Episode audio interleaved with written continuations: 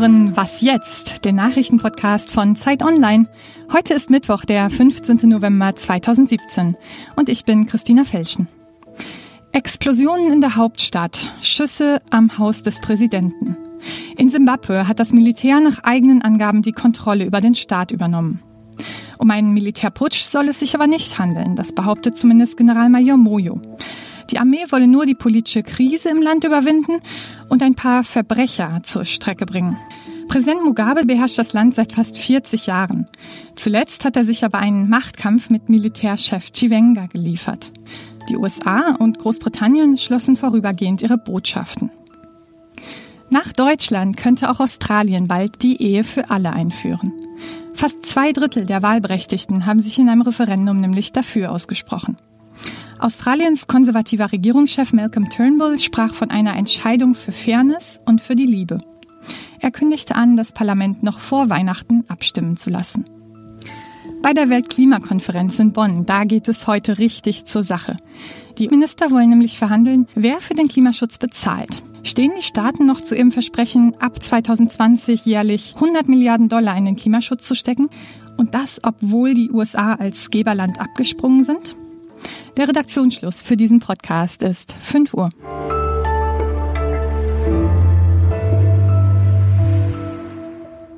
Ich bin Rike Havertz, Chefin vom Dienst bei Zeit Online. Guten Morgen. Die Berliner Polizei hat ein echtes Imageproblem. Von Respektlosigkeit, mangelnder Disziplin und schlechten Ausbildungsstandards wird gesprochen. Wie die Polizei das alles lösen will und ob sie es überhaupt kann, darüber spreche ich später mit unserer Redakteurin Frieda Thum. Vorher ist aber Tina Groll bei mir, Redakteurin im Wirtschaftsressort von Zeit Online. Heute beginnen die Tarifverhandlungen in der Metall- und Elektroindustrie. Es geht natürlich um Geld, aber auch um die Frage, wie flexibel Arbeitszeiten sein könnten. Hallo Tina. Hallo Ricke. Die IG Metall hätte gern die 28-Stunden-Woche. Kürzere Arbeitszeiten wünscht sich doch fast jeder. Ist das realistisch?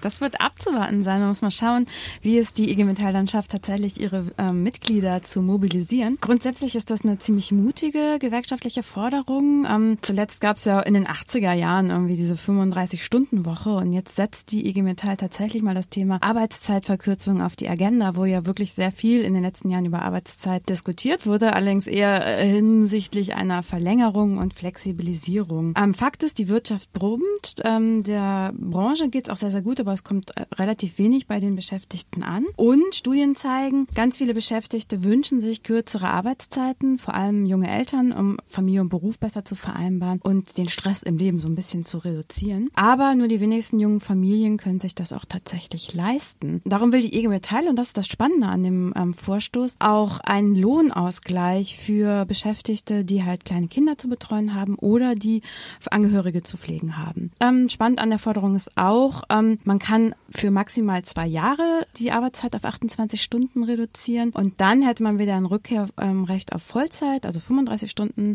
Woche ist das in, in den IG Metall Tarifverträgen und das ist natürlich sehr, sehr attraktiv, weil das gibt es ähm, so im Arbeitszeitengesetz heute und im Teilzeitenbefristungsgesetz noch nicht. Nun steht natürlich auf der anderen Seite der Arbeitgeber und die wollen lieber die Ruhezeiten abschaffen. Was versprechen Sie sich denn davon? Genau, die Arbeitgeberverbände fordern das schon eine ganze Weile, nämlich seit 2015. Die argumentieren hier auch mit Zeitsouveränität und dem Wunsch der Beschäftigten, halt ähm, Familie und Beruf besser zu vereinbaren. Allerdings wollen die Arbeitgeber nicht die Arbeitszeit reduzieren, sondern sie wollen einfach die Lage der Arbeitszeit etwas flexibler gestalten. Die sagen, okay, wir haben eine maximal zulässige Wochenhöchstarbeitszeit von 48 Stunden, die soll auch so gerne so bleiben. Aber das Arbeitszeitgesetz sieht heute noch eine Ruhezeit Zeit vor zwischen den täglichen Einsätzen von elf Stunden Pause. Der Gesetzgeber hat das früher mal so gemacht, weil man gedacht hat, okay, jemand arbeitet acht Stunden und dann soll der nach Hause fahren können und dann soll der auch acht Stunden schlafen können, noch was essen, duschen, bevor er dann wieder zum nächsten Arbeitseinsatz äh, am nächsten Tag fährt. Ähm, und die Arbeitgeber sagen, hm, das ist nicht mehr zeitgemäß.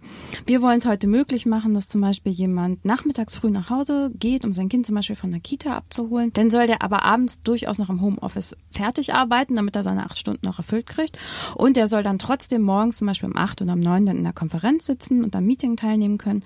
Das geht aber nicht, wenn der bis 23 Uhr noch E-Mails bearbeitet hat. Insofern sagen sie, weg mit diesen elf Stunden Ruhezeit, die vorgeschrieben sind. Das ist nicht mehr zeitgemäß. Ähm, die große Befürchtung ist allerdings, dass wenn diese Regelung wegfällt, es vor allem Schichtarbeiter trifft. Also zum Beispiel nehmen wir mal die Altenpflegerin, die dann eine Nachtschicht und einen Spätdienst macht und dann gleich am nächsten Tag für die Frühschicht eingeteilt werden könnte. Die hätte dann vielleicht eine halbe Stunde Pause, kann dazwischen nicht mehr schlafen, kommt nicht mehr zum Essen und kommt erst recht nicht dazu, sich um ihre Kinder zu kümmern. Wie flexibel müssen wir denn wohl alle in Zukunft werden, wenn es um die Arbeit geht? Ja, Flexibilität ist eine schöne Sache. Ähm, wir erleben allerdings schon seit Jahren, dass Flexibilität immer nur in eine Richtung geht, nämlich ähm, die Arbeit findet immer mehr und mehr im Privatleben statt. Das Privatleben findet aber weniger in der Arbeit statt. Also es gibt nur wenige Arbeitgeber, die es super finden, wenn äh, Arbeitnehmer ihre Kinder jeden Tag mit zur Arbeit bringen, zum Beispiel. Und wir haben das große Problem, dass dieses Mehr an Flexibilität tatsächlich richtig Stress macht. Die allermeisten Arbeitnehmerinnen und Arbeitnehmer in Deutschland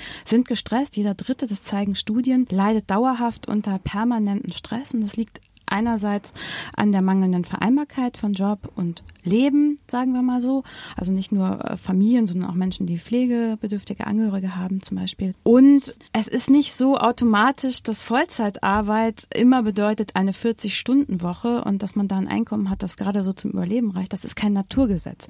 Und gerade das ist so smart an diesem ähm, IG Metall-Vorstoß. Es ist so eine Art Paradigmenwechsel. Und da wird es jetzt ganz spannend sein zu gucken, äh, verfängt das irgendwie und äh, belebt das die Debatte. Vielen Dank, liebe Tina.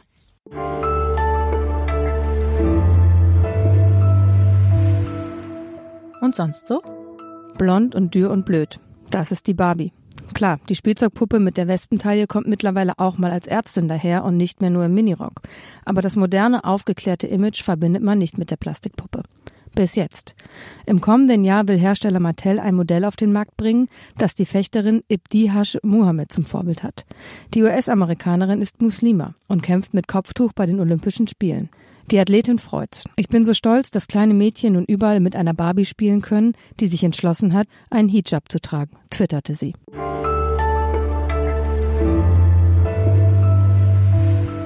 Jetzt ist Frieda Thun bei mir im Studio. Sie arbeitet im Gesellschaftsressort und beschäftigt sich mit den Zuständen bei der Berliner Polizei. Seit Tagen ist die Rede von einer angeblichen Unterwanderung der Polizei durch arabische Clans und Disziplinlosigkeit bei den Polizeischülern. Offizielle Reaktion, alles bestens bei uns und in der Ausbildung ist auch alles top. Aber so richtig wird die Behörde das Problem nicht los, oder? Nein, wird sie nicht. Ähm, da ist ja auch was dran. Ähm, der Innensenator hat die Berliner Polizei beauftragt, in drei Wochen einen Bericht vorzulegen, in dem sie diese ganzen Vorwürfe aufarbeitet, wie viel da dran ist und in welchen Fällen. Und der SPD-Innenpolitiker Tom Schreiber hat außerdem schon dazu aufgerufen, sich auch anonym an ihn zu wenden. Die Ausbilder sollen ihm schreiben, wo es Probleme gibt und auch Lösungsvorschläge. Ein Problem, das ja offiziell immer wieder äh, thematisiert wird oder in den Medien thematisiert wird, ist, ob der hohe Anteil an Migranten in der Akademie dafür sorgt, dass es zu diesen Disziplinlosigkeiten kommt. Was ist denn da dran? Also die Ausbilder, mit denen ich gesprochen habe, die sagen, es gibt diese Disziplinlosigkeiten und die gibt es auch natürlich bei den Leuten mit Migrationshintergrund. Das ist keine Frage. Interessant fand ich, was der stellvertretende Schulleiter gesagt hat. Der sagte nämlich, wenn wir diese Bewerber mit Migrationshintergrund nicht hätten, dann hätten wir langsam wirklich ein echtes Qualitätsproblem. Wo kann denn jetzt eine Lösung für die Berliner Polizei sein? Also was können Sie tun, um, um die Zustände zu verbessern? Platt gesagt muss die Berliner Polizei einfach attraktiver werden für die Bewerber. Also es müssen sich einfach mehr Leute und bessere Leute bewerben, aus denen sie dann auswählen können. Das heißt, ähm, das Problem, dass die Polizei am schlechtesten in ganz Deutschland bezahlt wird, die Berliner Polizei, äh, und wahnsinnig viele Überstunden macht, trägt bestimmt nicht dazu bei, dass sie besonders attraktiv ist. Gleichzeitig hat natürlich nicht nur die Polizei dieses Problem, gute Auszubildende zu finden. Darüber klagen ja ganz andere Berufe auch. Ich denke, eine Akutmaßnahme wäre natürlich, dass diejenigen Auszubildenden, die die Polizei hat, die müssen besser betreut werden, damit es eben dazu nicht kommt. Du hast ja selbst auch mit mehreren Ausbildern gesprochen. Wie sehen die denn ihre Situation? Viele von denen sind frustriert, weil ihnen eben lange niemand zugehört hat, wenn sie Kritik geäußert haben äh, an dem an der äh, Schule zum Beispiel, wie die aufgebaut ist, wenn sie Kritik geäußert haben an ihren Auszubildenden oder auch gesagt haben, da gibt's Probleme. Jetzt hören ihnen die Leute zu. Äh, das finden, glaube ich, viele gut. Das heißt aber natürlich noch nicht, dass sich wirklich auch was zum Guten verändert. Es gibt diese Angst, sich öffentlich zu äußern oder es gibt auch diese Angst, sich mit Namen äh, seinem Vorgesetzten gegenüber zu äußern. Ich habe aber auch mit Leuten gesprochen, die jetzt überlegen, sich zum Beispiel an den Polizeipräsidenten mal zu wenden und offen mit dem über die Probleme zu reden. Das wäre ja auf jeden Fall für alle Beteiligten eine gute Sache. Vielen Dank, Frieda. Gerne. Das war es schon wieder für heute bei Was jetzt, dem Nachrichtenpodcast von Zeit Online am 15. November 2017. Eine neue Folge gibt's morgen.